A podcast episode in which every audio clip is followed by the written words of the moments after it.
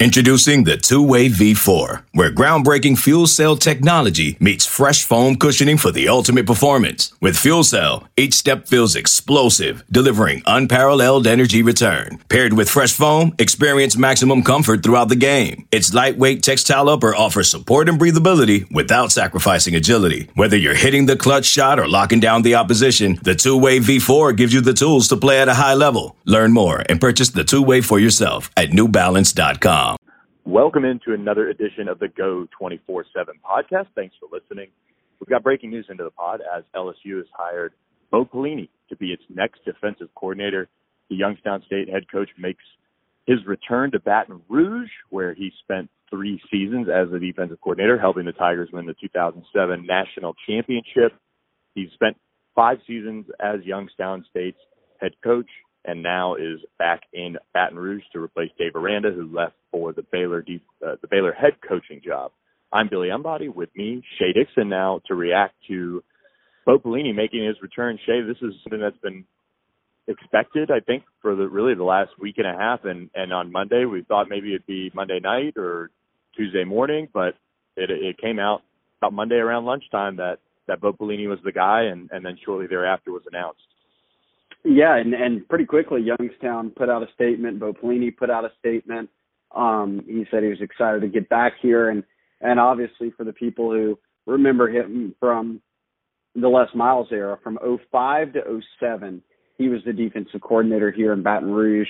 Obviously, was part of that 2007 team that won a national championship, had a lot of studs on it, but I mean, he coached everyone from Glenn Dorsey to Kyle Williams uh, when they were in college at LSU. Ali Highsmith was uh, one of the best linebackers in America. They had some great DBs roll through during those years, um, and, and were really really successful. And I think uh, people will look back, Billy, and say because he was at Nebraska, right, and, and we can touch on that briefly, um, but also at Youngstown State. He hasn't been in a DC role since 07 when he left to become a, a college head coach. But uh, during those years that uh, that he was at DC, and, and I know, look, we witnessed it this year. Offenses have changed plenty since 2005 to 2007. Uh, but back then, um, he finished never below, and it was third each year, uh, number three in the country in total defense, which would be yards per game allowed. Uh, and it was right in the 250s the whole time. I mean, 260, 240, 280. Uh, but each year that was number three in the country. Never had a defense that allowed more than 20 points per game on average in a season. Uh, his lowest output was 12.6 per, uh, 12.6 points per game, uh, which was number two in the country. I think that came uh, in his 2005 season. So I know, look, again, defenses have changed so much, but this year's LSU team, for instance, was giving up 22 points a game. Last year, 29 points a game. Um, the lowest mark Aranda hit was his first year, uh, was 15.8, uh, which is really on the top end uh, of what those Bo Pelini defenses did. And you could get down into the passing and the rushing and all that.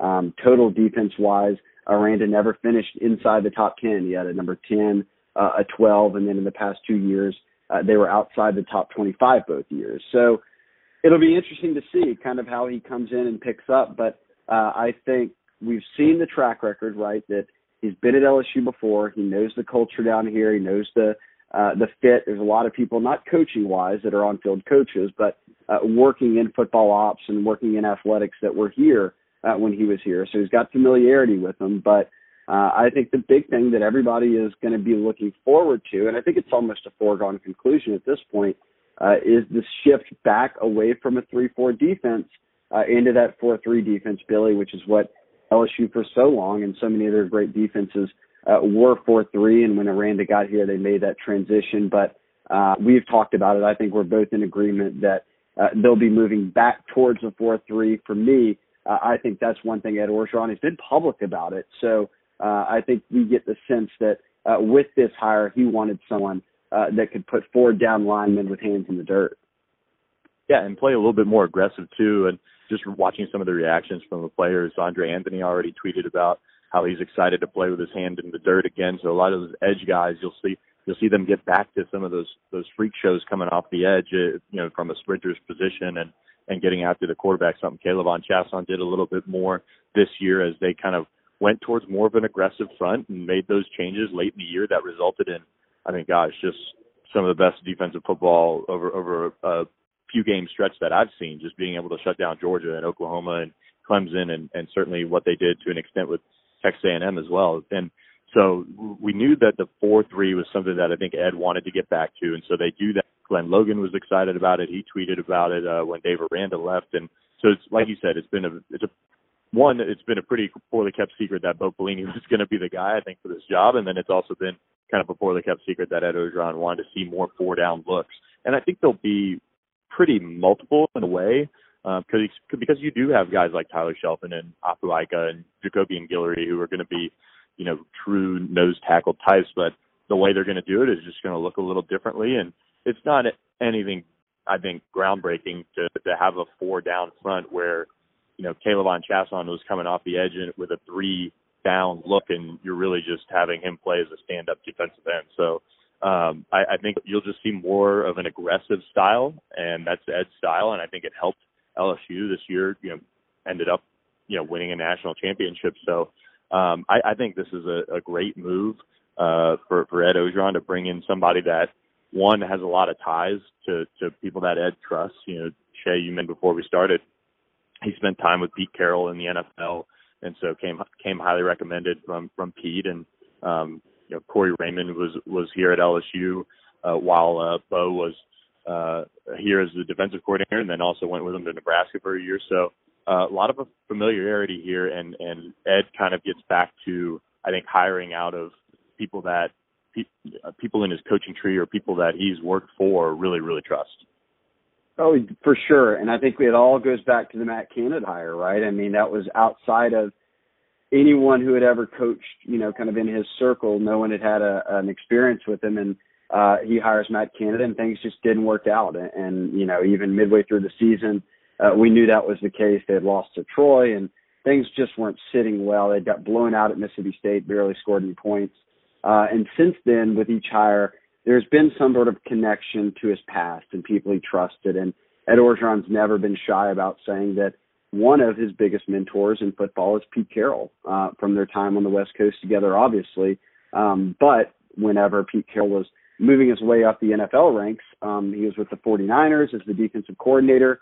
Bo Pelini was his DB coach. And then uh, they spent a couple of years there together on the West Coast. And then uh, obviously Pete Carroll became uh, the head coach of the New England Patriots. And when he did, he brought Bo Pelini with him and named him a linebackers coach. So now you've got whether it was DB or linebackers coach, he had Carroll on, or he had, Carroll had Bo Pelini on his staff, uh, and obviously liked him. Um, and, and Bo Pelini continued to move on and up with his career and, and jumped into college and uh, moved around in a few spots. But uh, I think point being is that we know that Orgeron in times like these, especially a hire this big, a coordinator leans on people he trusts and uh, I've talked to a number of people that said Carroll, um, or I should say Pelini, came highly recommended by Carroll after uh, the two of them had, had spent time coaching together and, and had been uh, subsequently after the fact uh, buddies over the years and kept up with each other. And uh, I think for a number of reasons, this it makes sense um, that this was kind of the guy they targeted. We never heard really any other names beyond kind of hearing rumblings of rumors of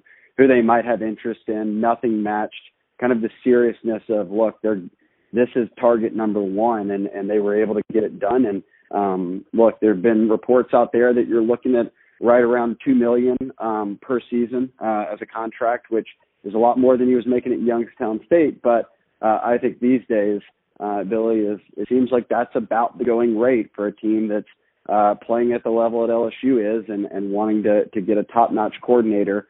Um, so we'll see how it works out. But again, I think that this is best summed up by someone uh, kind of the opposite. And again, Joe Brady was pass game coordinator. It wasn't like he was OC, but Orgeron is putting people in place, especially at a spot like that, a coordinator spot that A, he trusts and that B have either, you know, have been in the position before. And, and Bo Pelini has not only been a DC, he's been a head coach. So he gets how it works. And I think Orgeron has a sense of comfort with that reality, with knowing a guy's coming in here and he doesn't have to really look over his shoulder at all times if things are getting handled or done because he's been here before in the position. He knows how to do it, and uh, I think for Orgeron that helps him sleep a little bit better at night. No question. And look, on the other side of this break, we're going to talk a little bit about what he might bring to the table. Obviously, a two-time head coach at Nebraska and Youngstown State now taking over at defensive coordinator for LSU. Maybe what it means on the recruiting front to a way, in a way, and then kind of look back on just kind of how we got to this point with Dave Aranda leaving for Baylor and now with uh, Bo Pelini in charge of LSU's defense. We'll be right back with more after this break from the Geaux 24/7 podcast. This episode is brought to you by Progressive Insurance. Whether you love true crime or comedy, celebrity interviews or news, you call the shots on what's in your podcast queue. And guess what? Now you can call them on your auto insurance too with the Name Your Price tool from Progressive.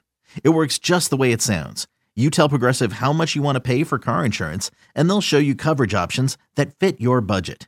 Get your quote today at progressive.com to join the over 28 million drivers who trust Progressive. Progressive Casualty Insurance Company and Affiliates. Price and coverage match limited by state law. Okay, picture this. It's Friday afternoon when a thought hits you. I can spend another weekend doing the same old whatever, or I can hop into my all new Hyundai Santa Fe and hit the road. With available HTRAC, all wheel drive, and three row seating, my whole family can head deep into the wild. Conquer the weekend in the all-new Hyundai Santa Fe. Visit HyundaiUSA.com or call 562 for more details. Hyundai, there's joy in every journey. Welcome back to the Geaux 24-7 podcast. Thanks for listening to us here as we continue to react to Bo Pelini being hired as LSU's next defensive coordinator. Jay, I, I want to touch on something that I think is really key in this hire because even though Ed Orgeron has certainly proven all the doubters wrong and they've won a national championship. He's hired a former head coach at a major major program and, and certainly um, you know one that that had some success at Youngstown going to the FCS uh, title game. Uh, I think in his second year at the helm there of the Penguins. So I think adding a former head coach here is actually a pretty big positive out of this whole thing because let's face it, there's not many defensive coordinators out there that'll bring that to the table. No, and as they were sort of going through things and names were popping up, and, and LSU's done a good job. Certainly, right now, we're not sure which direction they're going to go in with the other hire on offense, which was a passing game coordinator. They stay there? Do they go for a different role? But um, point being, they kind of kept things tight-lipped, and the same kind of with defense coordinator. But every time I would reach out to a source or two that I trusted to know what was going on on it they would continue to say, yeah, look, Pelini is Coach O's number one guy that he's focused on right now.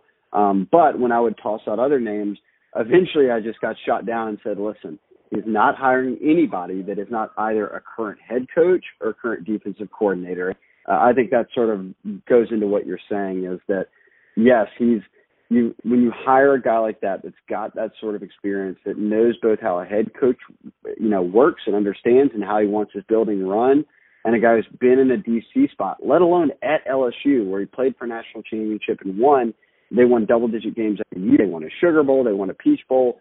When you've got a guy that's competed at that sort of level and has coached that sort of talent, future NFL talent, I think you're coming on to par with what's going on right now at LSU. I mean, they're in a pretty similar situation to what they were in there of, of having back to back double digit win seasons, playing for those big bowl games, having a roster filled with NFL talent um, and, and I think for for Orgeron, he found in Pelini, and, and there probably are others out there, obviously, but uh, a guy who, when you've been through all that, nothing will surprise you. Uh, and I think one big question, we don't have an answer to it right now, is uh, what kind of recruiter will he be? Um, and look, recruiting has changed a lot uh, over the years. Now, granted, he's been a head coach, he's been recruiting at Nebraska and Youngstown State.